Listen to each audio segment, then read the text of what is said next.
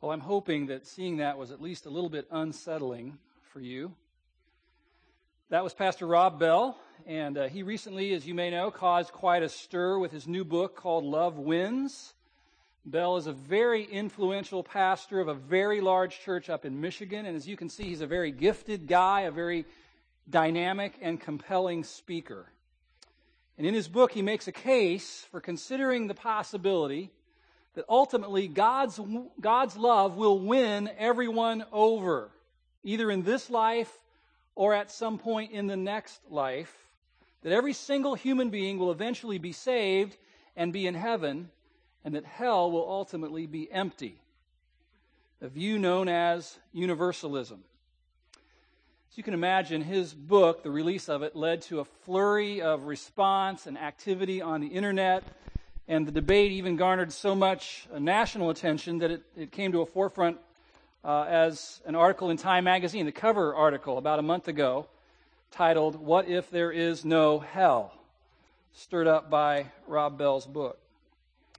And as you heard, Bell believes that the, that the historical hardline position that evangelicals take on hell, that it's a fiery place of eternal punishment for the unsaved, is a notion that serves to drive people away from Christianity who might otherwise embrace it.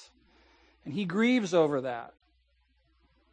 And I do think he's right on that point. The doctrine of hell is offensive to many people, and admittedly, it does drive people, some people, away from Christianity. But the larger question is this what does the Bible actually teach about hell? And further, is the biblical doctrine of hell something we can alter or tamper with or change in order to make Christianity more palatable to more people.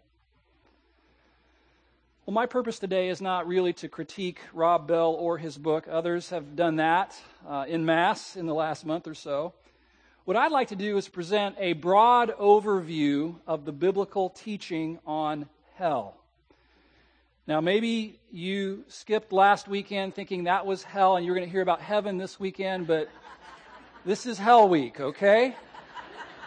I do encourage you to go online if you did miss last weekend because we talked about heaven and it's a glorious reality and a wonderful place. And I want you to know uh, what the Bible has to say about that. And you need to know I don't really want to talk about hell. I'd much rather talk about heaven or spiritual growth or prayer or 1 Corinthians or the price of rice in China or anything really more than hell. But hell, you should know, is a very prominent theme in Scripture.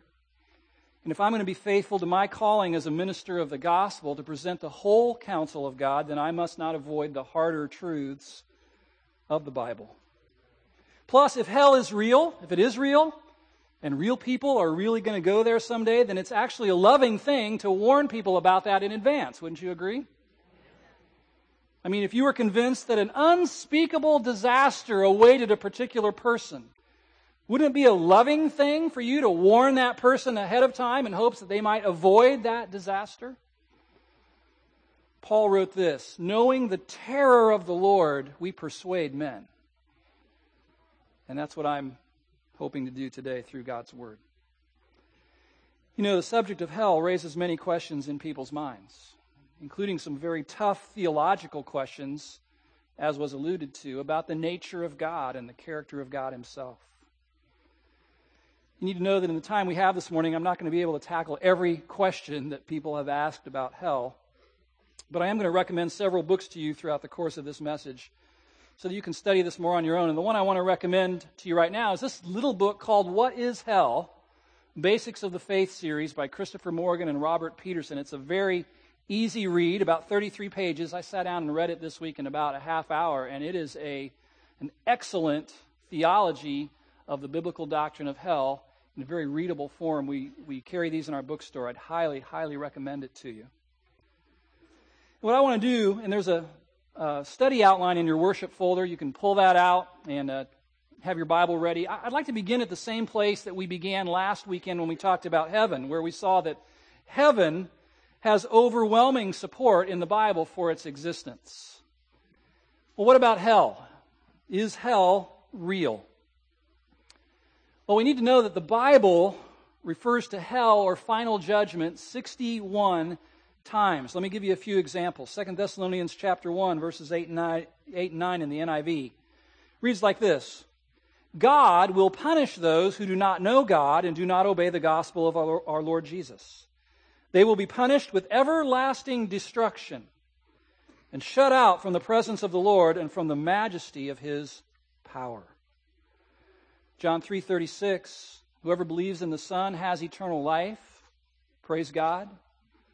Whoever does not obey the Son shall not see life, but the wrath of God remains on him. So there's a concept associated with hell and final judgment, the wrath of God. Hebrews 9:27 is just as it is appointed for man to die once, and after that comes judgment.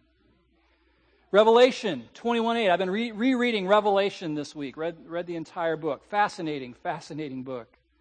It says this, verse 8, "But as for the cowardly and the faithless, the detestable, as for murderers, the sexually immoral, sorcerers, idolaters, and in case people feel exempt so far, and all liars, their portion will be in the lake that burns with fire and sulfur, which is the second death. So many people will die twice a physical death and then a spiritual death. Revelation 20:15 if anyone's name was not found written in the book of life he was thrown into the lake of fire Matthew 25:46 these will go away into eternal punishment. Revelation 14:11 the smoke of their torment goes up forever and ever, and they have no rest day or night. Listen, people can debate what hell is going to be like and how hot it's going to be and whether or not the flames are literal or figurative, but we can't make the mistake of thinking that the Bible is unclear or hazy on whether or not hell exists. It's very clear. It's all over the pages of Scripture. In these verses, the Bible speaks of hell as punishment, as eternal destruction, as banishment or separation from the presence of God, as a place of unbelievable suffering. Many of the Old Testament writers and every single New Testament author speaks of the reality of the future punishment of sinners. And surprisingly, Jesus Christ himself stands out as the chief supporter and defender of the doctrine of hell. Jesus spoke often about the existence of a real hell.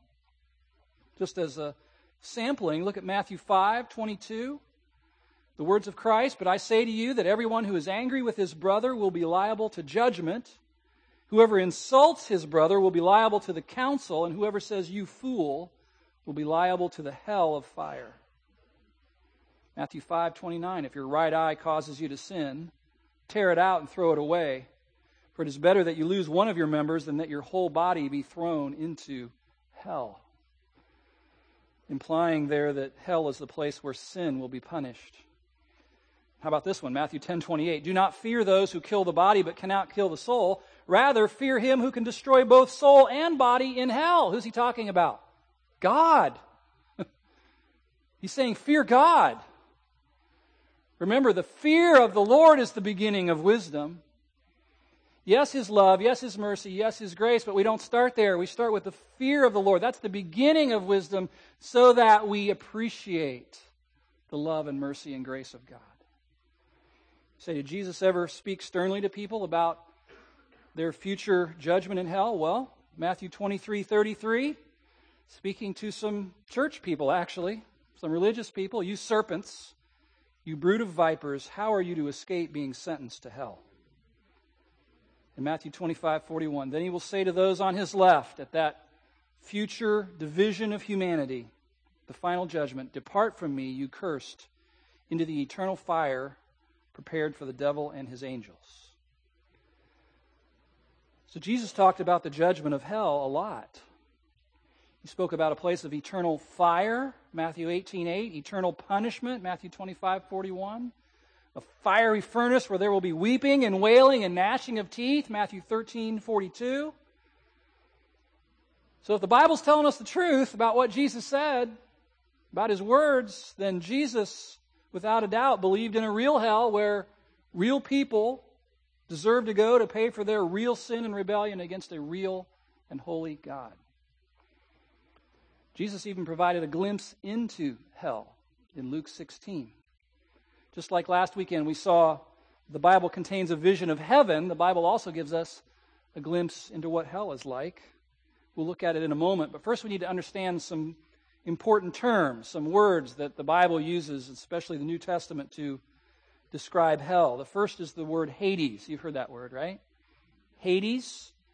That's the place where departed human spirits of unbelievers go, where they reside when they die. It's a place of torment, it's a place of waiting, final judgment. Sometimes this Greek word is translated hell in our English translations. The Old Testament equivalent to Hades is Sheol. That's the Hebrew. Hades is the Greek. Then there's Gehenna, not Gehenna, Gehenna. Gehenna means three in one, actually. It's a beautiful picture of the Trinity. Three tributaries coming in together in confluence into one. That's Gehenna, but Gehenna was the smoldering trash heap outside of Jerusalem where they burn their trash. Different. Jesus used Gehenna as an image of the lake of fire, and it too is often translated hell in our English versions. So Hades, Gehenna, then there's the lake of fire which is the place of final judgment and torment of the lost, of the unsaved. And in a few places we see this word, word the abyss, the, the, the bottomless pit. And that's a region of the underworld where some demons are being confined. It's also called Tartarus in 2 Peter 2 4. So there is a hell. The Bible talks about it. Jesus spoke about it.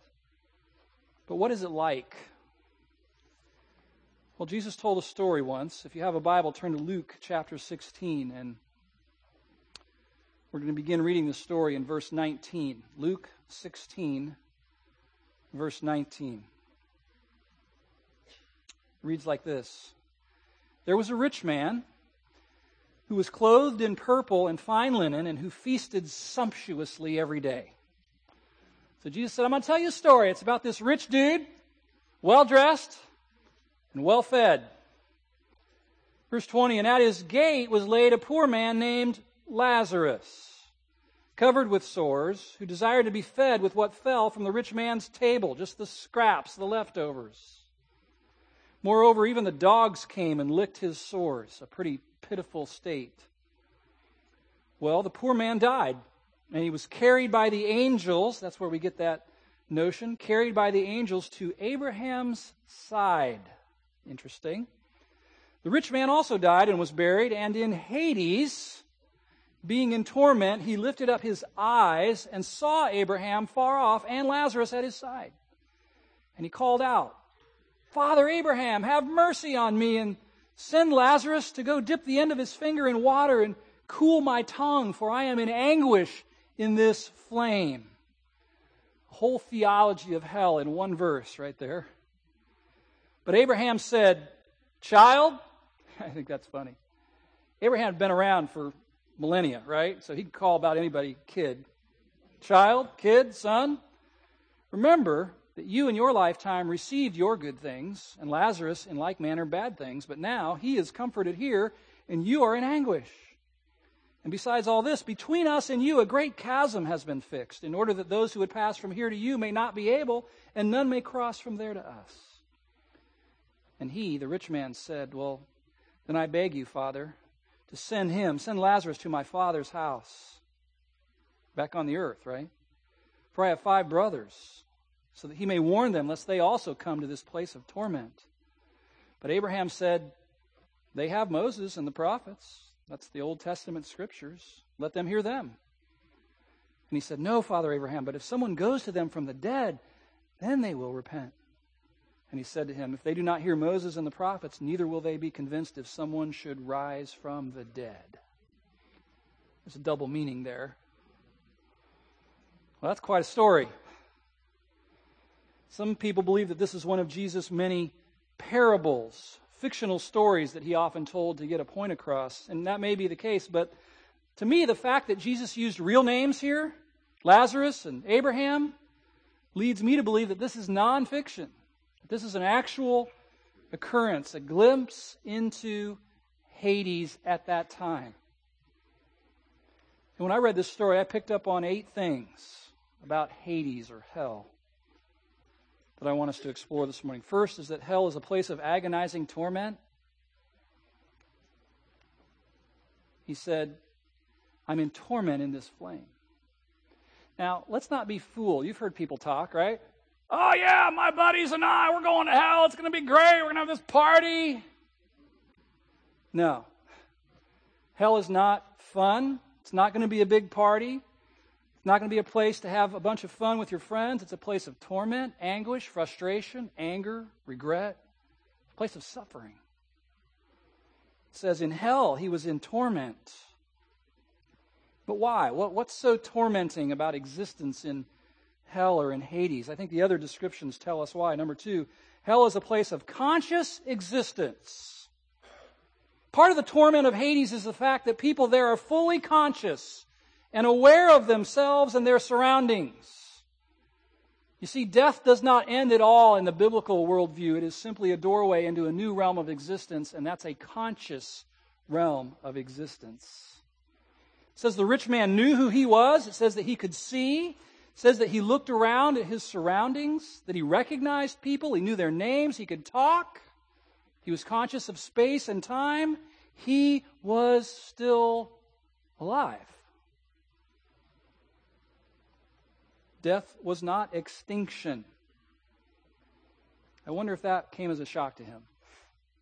This rich guy who on the earth pretty much had his way because of his money. Maybe he thought that while he was here, he could live however he wanted and it wouldn't ultimately matter. Maybe he thought, you know, death's going to be the end. Black screen, that's it. He was wrong. That realization alone would be pretty tormenting, don't you think? To wake up in Hades and go, no, no, tell, this has got to be a bad dream. Somebody wake me up, please. Not only that, he was able to feel things. Hell is a place of sensation. Maybe we could even say physical sensation. What did he say? Send Lazarus, please. Send Lazarus to go get me some water. Even a, a drop on my tongue would bring me great relief, great refreshment. Now, I don't know whether or not in Hades Lazarus had an actual finger that he could dip in water or whether the rich man had an actual tongue that was parched with thirst. I tend to think not, since their bodies would have still remained in their graves on the earth until that future resurrection. I think the rich man was just using language that he was accustomed to using while he was here on the earth. And if it's true there weren't physical bodies in Hades, wouldn't that have made it worse? Wouldn't his torment be worse since he didn't really have a literal tongue that could be refreshed with water? This agonizing inability to find any relief. I believe this story tells us that people in hell will feel sensation that we might even call physical. They will have an appetite for drink, for refreshment, for food, for sleep, for sex.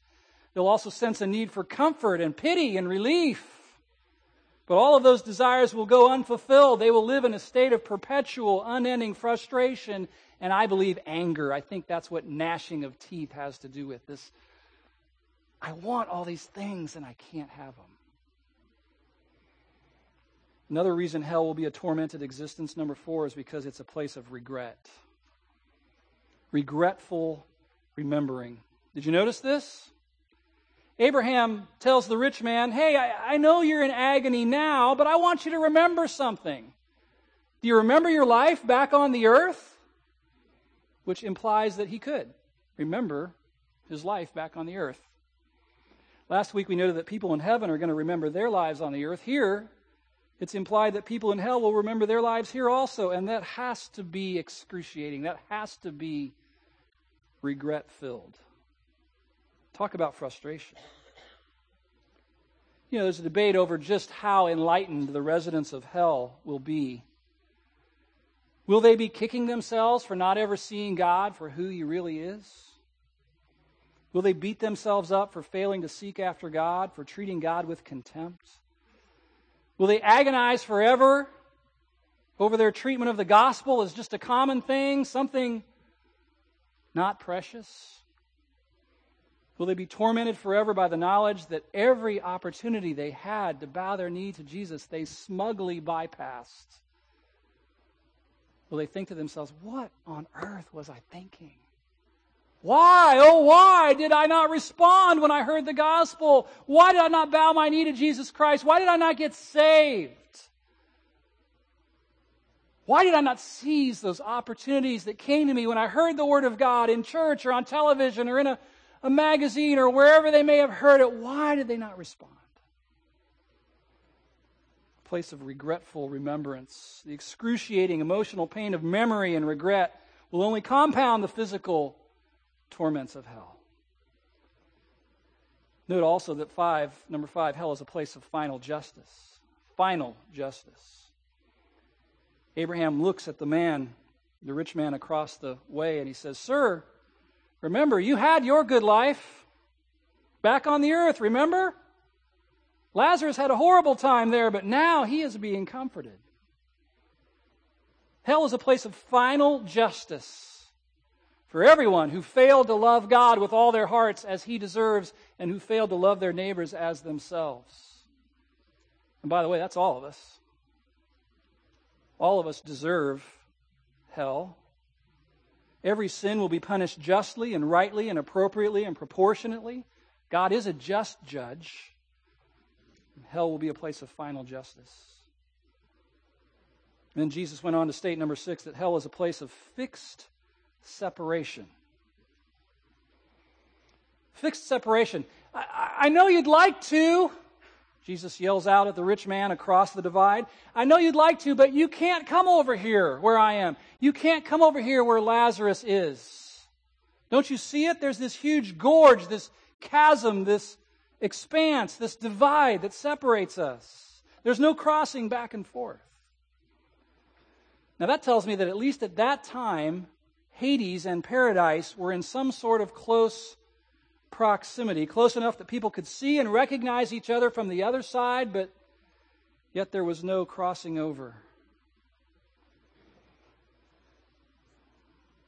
Now, I don't want to make light of this, but this is kind of heavy, and maybe you need a little relief. So let's just illustrate this from right here in this room right now, okay? Let's just say, for the sake of illustration, that everybody on this side of the aisle is in paradise.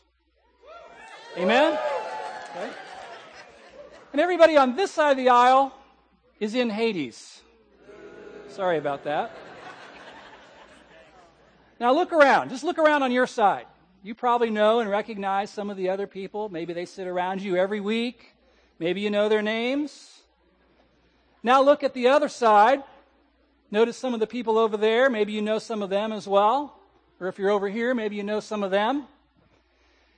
But you know, if, if this is the good side and this is the bad side, then in this scenario, some of you would want to go over there to the good side, right? And maybe some of you would want to go over here and rescue someone and bring them over to your side. But what you fail to see is down the center aisle here is a river of flowing molten lava. And you can't cross back and forth. Your positions are fixed. Well, that's what he's talking about. That's part of this story that the separation is fixed. You can't traverse from one side to the other. You see, hell is a place of separation painful, awful, tormenting, agonizing, fixed separation. In three ways separation from people on the other side. Abraham said, You, you can't come over here. Separation from people in paradise. Separation from loved ones on the earth See, the rich man couldn't go back and warn his five brothers. He had to try to send somebody else, but that wasn't possible. But mostly separation from God. By far, this is the worst separation of hell, is separation from God. Hell is a place where God isn't. His presence is not manifest in hell.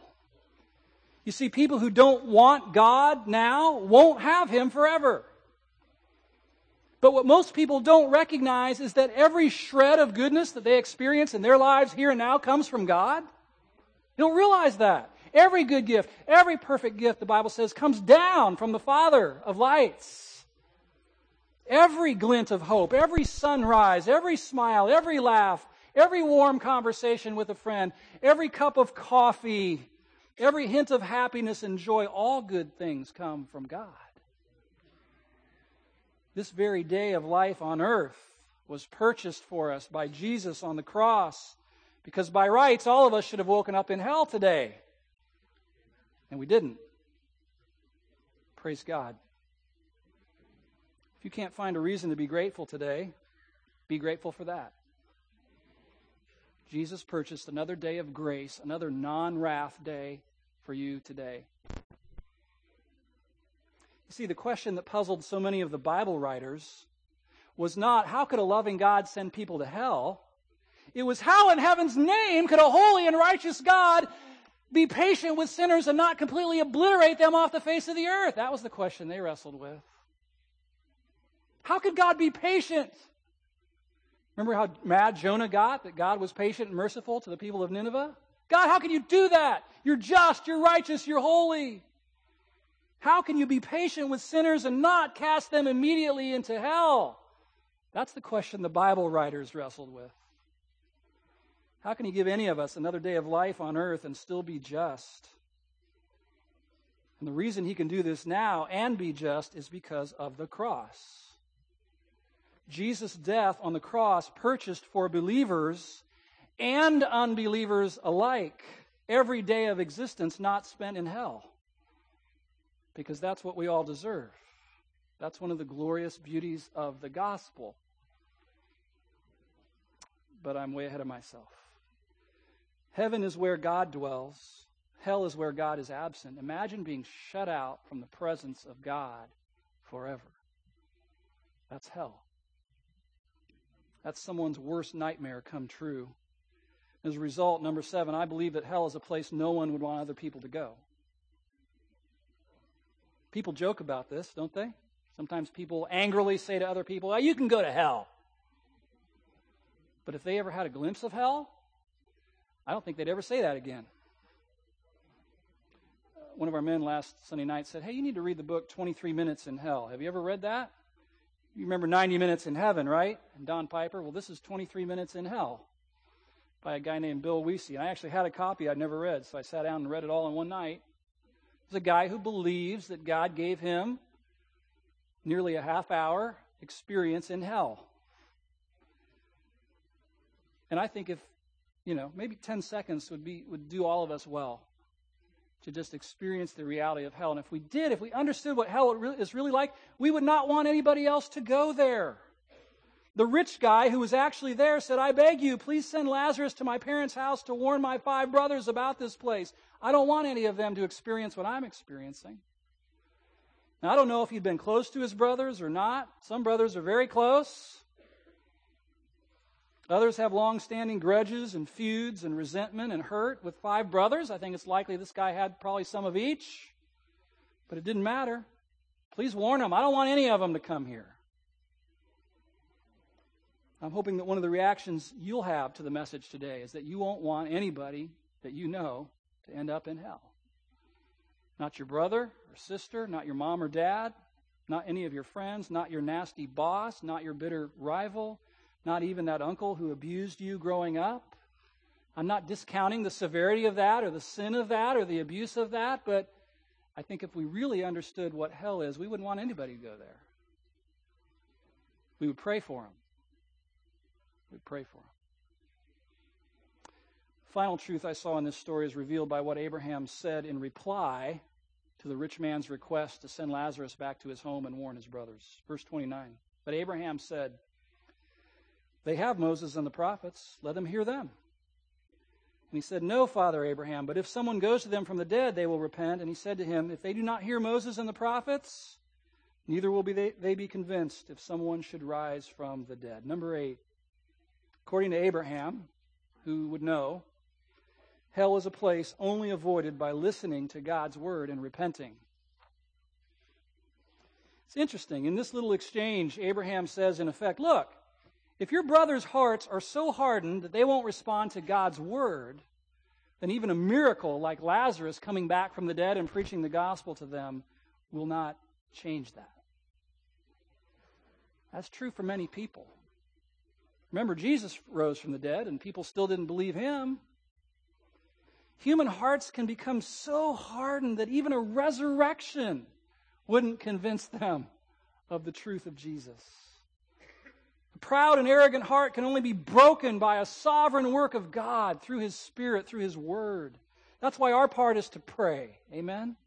To pray for that brother or sister, mom or dad, grandma, grandpa, son or daughter. To pray, God, send your Spirit, work on them, open their eyes, crush that hard, crusty, stony heart of theirs, bring them to their knees in repentance and faith. Our part is to pray, pray, pray and proclaim, proclaim, proclaim the gospel, the good news. To pray and proclaim. And watch God work. Watch Him work. Well, Jesus revealed some amazing and agonizing truths about hell in this story. And now I want to take a few minutes and attempt to address some common questions that people have about hell sometimes. And again, I'm going to attempt to do this based on what the Bible clearly says or what it implies when it talks about hell. First, how about this one? Is Hades different than the lake of fire? Are those two different things? And my answer is yes. Revelation 20:15 distinguishes the two. Just as we saw last week that heaven is one kind of place now, but will be reformed and refashioned in the, in the future in a new heaven, so Hades is one kind of place now, and it will be a different place later. Hades is the Bible word that describes where the spirits of lost people go, where they reside, including that rich man. We saw it's a place of torment. Revelation tells us that at the final judgment, Hades will be emptied out and the souls there will be cast into the lake of fire, the final place of punishment.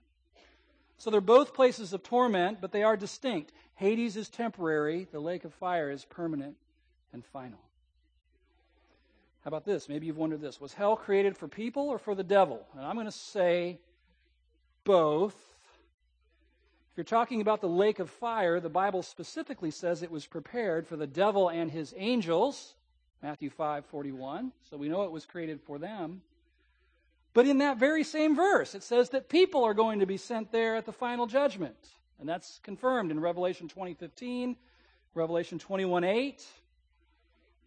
I don't think it was an afterthought to God. He's omniscient, he knows everything. Maybe you wonder this Are there degrees of punishment in hell? And I'm going to say apparently. Apparently. Here's some scriptures on that Matthew 10 15, Matthew 16 27. Several scriptures seem to indicate or imply there are going to be degrees of punishment in hell, just as there will be degrees of reward in heaven. On one occasion, Jesus looked at some people and he said, It's going to be more bearable in the day of judgment for Sodom and Gomorrah than it will be for you. More bearable. That indicates there may be some strata or levels of punishment in hell. In another situation, he talked to or looked at an unjust servant and actually told a story about an unjust servant and said he will be cast into outer darkness. Is it going to be like Dante's Inferno, this kind of multi level concentration camp where sinners are given a punishment that fits their crimes? I don't know. We do know this just, justice demands that punishment fit the crime. And that's from God's perspective, by the way, from the judge's perspective. And we can count on God being just.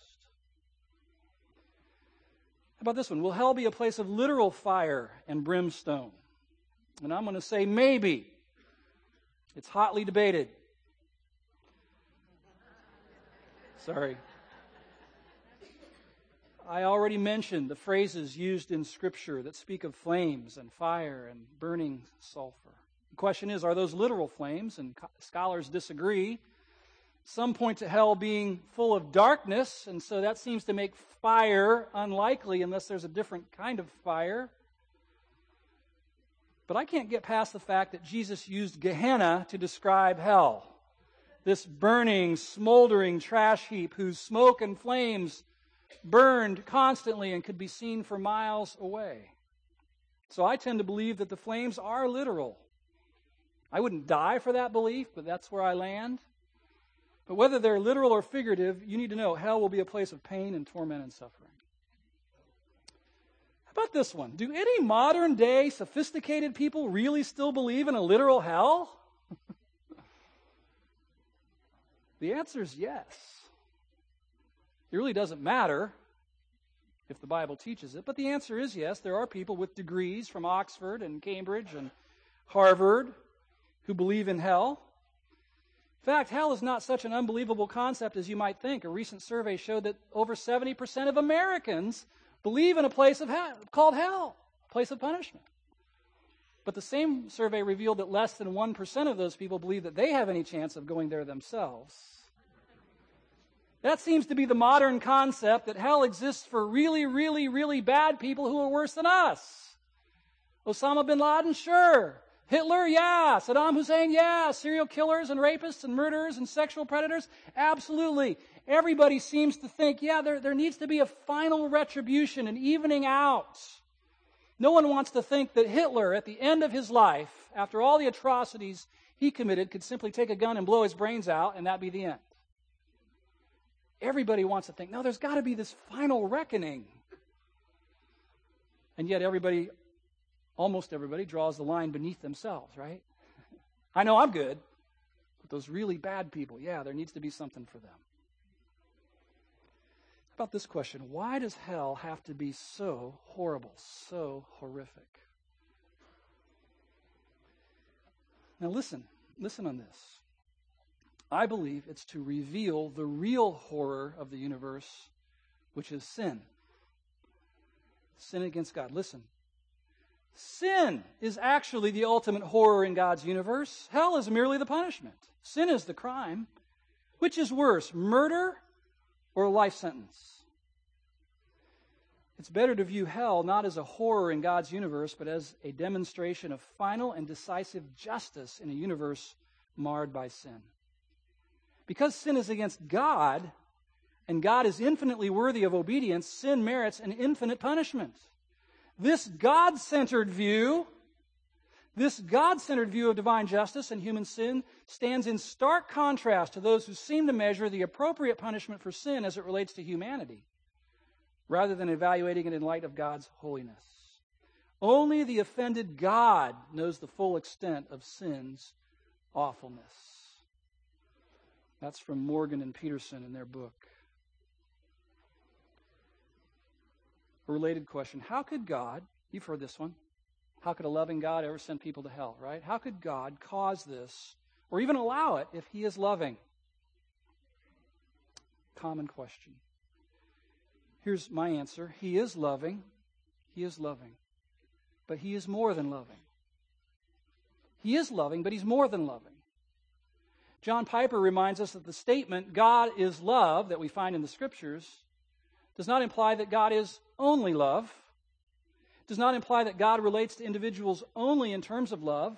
David Wells writes this The Bible tells us that God is love, but modern Christians seem to think that this constitutes an adequate theology in itself, that God is fundamentally, if not exclusively, love.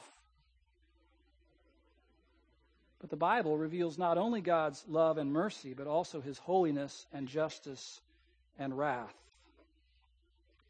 You know, even, even in our limited understanding, and even with tainted morality, humans would be uncomfortable if a judge sitting on the bench persistently let criminals off the hook because he loved them.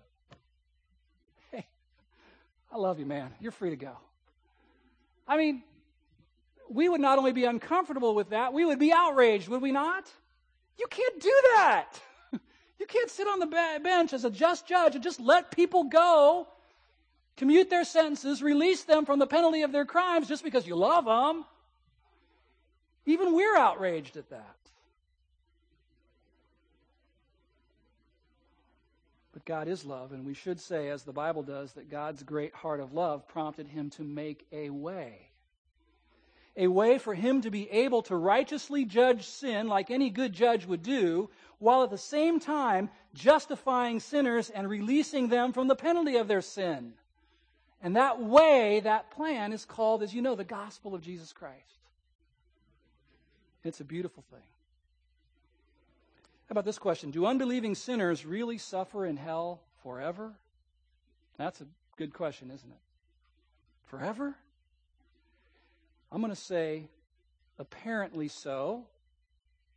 Matthew 25, 46, everlasting punishment. Now, I know some people will disagree. Even some people in this church will disagree. Both universalism and another view called annihilationism contend that the answer to this question is no. No, unbelieving sinners will not suffer in hell forever.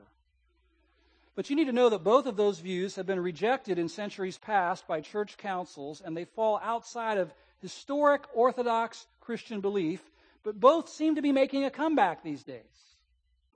Universalism is the belief that everyone will ultimately be saved and hell will ultimately be empty, and that's what Rob Bell is suggesting that we consider. Annihilationism, you're familiar with this word, annihilate, annihilationism, is the belief that at some point in eternity, a person's sins will be sufficiently punished in hell. At which time God will basically say, You've suffered enough. You, all those sins that you committed while you were living on the earth have now been sufficiently punished, and God will mercifully annihilate them, terminate their existence, wipe them out. That's the view of those who hold to annihilationism. If you want to study this more, both of those positions and their support um, are talked about in this book, Hell Under Fire by Christopher Morgan and Robert Peterson. He does a great job examining the, the arguments and the support and so forth for each of those, for and against each of those positions. Personally, I still hold to the traditional view that hell is forever, just like heaven is forever. These two final destinies are paired together so often in the scriptures with the same terms and these shall go away into everlasting life, and these shall go away into everlasting punishment. They're paired together so often with those same terms that it doesn't make sense to me that the durations would somehow be different. And so for me, I totally reject universalism, that everyone will ultimately be in heaven. And regarding annihilation, I, I just can't accept it. There are just too many references to eternal destruction, everlasting punishment from what I see. But I admit I could be wrong. And frankly, I hope I'm wrong for the sake of people who are in hell. And I should say that this is not a cardinal doctrine of the faith. Christians can disagree on annihilation and still be Christians and still love each other. I just wanted you to know where I land. How about this one? Do people in hell ever get a second chance? The answer, it doesn't appear so. I mean, it's not like Abraham looked over at the rich man and said, Hey, I got something for you. I got this this opportunity for you I want you to seize. The Bible, I don't see anything in the Bible that speaks clearly of people getting a second chance or a redo after they die. It appears that their eternal destiny is sealed at that point. And so that begs the question, doesn't it? Who's going to go to hell? Who's going to end up in hell? Now, if we rephrase the question a little bit, who deserves to go to hell? The Bible is very clear. We all do. All have sinned and fallen short of the glory of God. All of us, because of our sin and self righteousness, deserve to go to hell. Apart from God's grace and the gospel, that's where we'd all go. Listen to Revelation 20, verse 15, speaking of the great final white throne judgment of unbelievers. If anyone's name, yes, we're going to have names that will last throughout all of eternity. If anyone's name was not found written in the book of life, he was thrown into the lake of fire. This says the people who will actually end up in hell are those whose names are not found written in a book. A book of life, or sometimes called the Lamb's book of life. For those people whose names are not found written in that book, some of them knew all along that this would be their fate. Others were totally shocked or will be totally shocked and surprised to find this out. What? My name's not in there? You got to be kidding me. They will be banished from the presence of God forever and cast into the lake of fire. So here again, we see this division of humanity in the end those whose names are in the book and those whose names are not in the book. And so the question is how do you get your name in the book? how do I get my name written in the book of life? Here's the reality of what the Bible teaches Those whose names are in the book of life are the true believers in Jesus Christ. Amen? The true believers. These people, and only these people, will avoid hell and go to heaven on account of having their sins completely forgiven and having received the very perfection of Jesus Christ credited to them the righteousness of Christ. And by their eternal salvation, these saints, these, this community of the redeemed, the people of God, will magnify the glory of God's grace forever. But those whose names are not written in the book of life are those who are not genuine believers in Jesus Christ. They may have been baptized, they may be churchgoers, they may be church members. They may be respected in the community, hardworking. They might even be highly moral.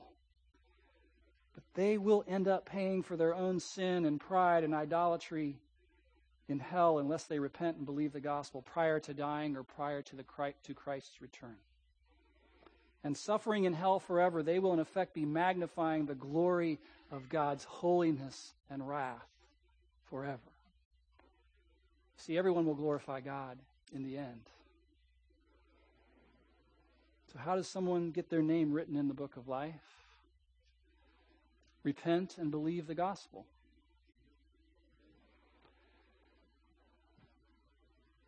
By the way, it's called the Lamb's Book of Life. Who's the Lamb? Jesus. We're taught all through the scriptures that salvation is associated with this name of Jesus.